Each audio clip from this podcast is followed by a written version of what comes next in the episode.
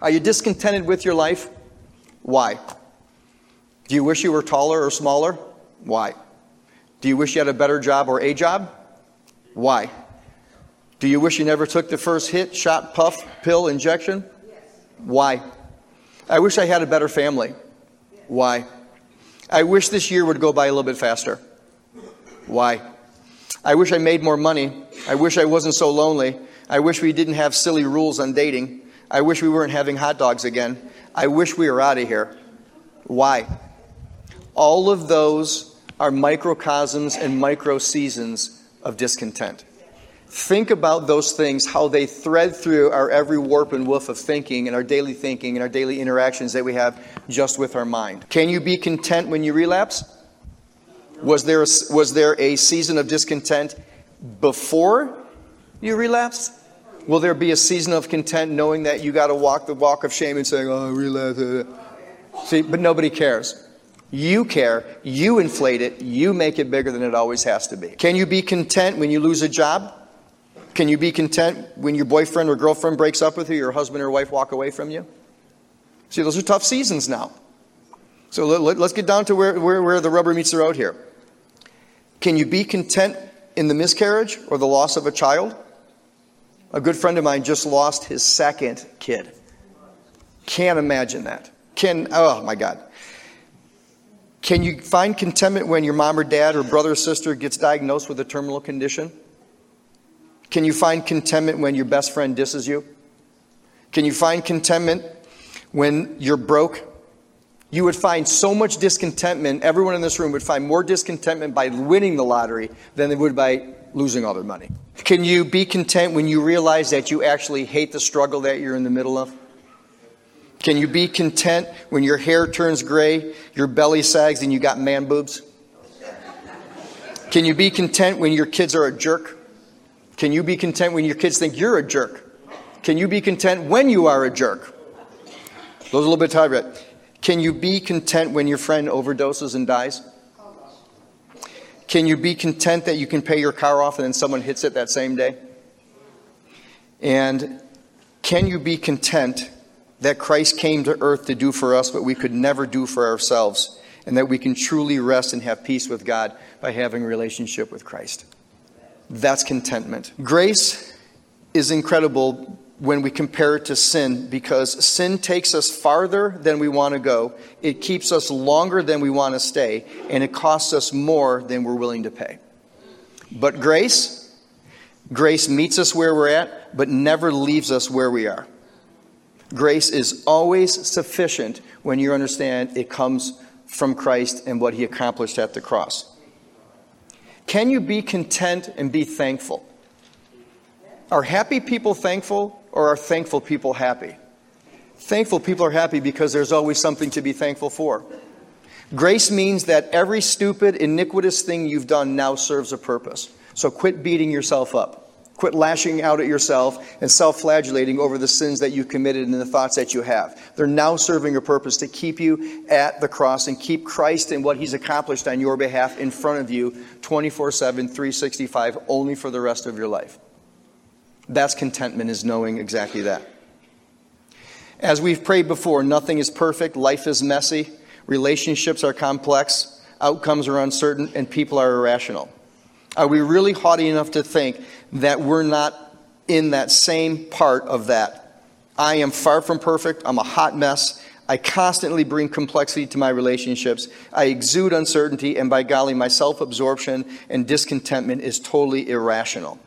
Discontentment is venomous, and the only antidote towards it is always going to be found in Christ. There's a guy by the name of Friedrich Nietzsche, who's a German philosopher. He talked about something called amor fati. And amor fati is a Latin term that basically means love of my fate or love of my life. And he goes on to say here that it's used to describe an attitude in which one sees everything that happens in one life, including suffering and loss, as good or at very least necessary. Nietzsche's love of fate naturally leads him to confront the reality of suffering in a radical way. When we use the word suffering, think of the term of, of discontent. Think of the term of anger. Think of the term of anxiety. Think of any term you want to put in there as far as suffering, which means you are in a season of discontent in some way, shape, or form. For to love that which is necessary demands not only that we love the bad along with the good, but that we view the two as inextricably linked. Only great pain, says Nietzsche, is the ultimate liberator of the spirit. I doubt that such pain makes us better, but I know that it makes us more profound because we're forced to confront ourselves. He says here that the challenge for all modern men is to create and live by affirming values, to find meaning in a world that has become void of any such thing. In the present age, we often feel like we're straying as though an infinite nothing. Nietzsche's exhortation to all is to fight against this empty drift, to become who you are, to love the suffering and challenge as much as you love ease and comfort. He says here that the most spiritual men, listen to this, this is highly profound, highly profound.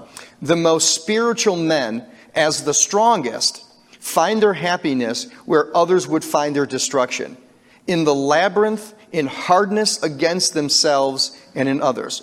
Their joy is self conquest. It becomes them in their nature, in their need, and their instinct. Difficult tasks are a privilege to them. To play with the burdens that crush others is their recreation. That is heavy, heavy thought processes in understanding seasons of discontent. What are you so discontent about? You're discontent because you're running away from Christ and Him crucified, not to Him and Him crucified. Think of where you can lay every sin, where you can lay every burden down, is at the foot of that cross, and know that your sins have been forgiven. You are free to take second place. You are free to lose. You are free to be who you are because who you are individually makes you beautiful because God made you that way. If all of us were the same, it would be boring. Where is your season of discontent? What is the root cause of your season of discontent? Self conquest doesn't mean looking in here. Self conquest means looking unto Jesus. That's conquest because every time I lose, I'm free to lose because Jesus won everything for me. I can be small because Jesus is big. I can look and love Sherry because I've been loved unconditionally and I can love someone else unconditionally. I don't want to love Kyle because Kyle can do something for me. I want to love Kyle because I'm called to love my brothers and sisters in Christ. Where's your season of discontent? Self absorption? Self conquest means I'm going outside of myself to where all things have been solved, and that's at Calvary. Forgive them, they don't know what they're doing. The seasons of discontent is it a season or, it is a, or is it a reason? Are you looking beyond your own selfishness and saying, What's in this? Uh, yeah, what's in it for me? But what's in it for me to be bigger, better, stronger in my walk with Christ? And then I trip and I fall and I fail and I bring Sherry down with me and I kick Kyle on the way down. It's okay. I'm going to get back up. I'm going to help Sherry up. I'm going to go ahead and, and, and nurse Kyle back to good health. And I'm going to keep on walking. And then you know what I'm going to do when I get to row two? I'm going to fall down again.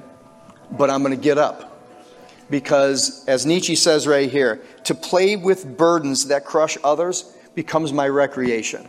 Which means I'm free to love, I'm free to obey, I'm free to do what Christ and God commands of me because it's already been done for me.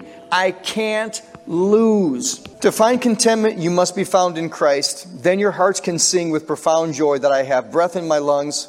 There are people in my life who believe in me, I have a thrice holy God who is working out my salvation each day. That grace and mercy to do what I'm called to do is mine. And that the journey, be it good, bad, high, or low, has brought me here to where exactly I am. Because all we have is right now. Can you be content in the moment?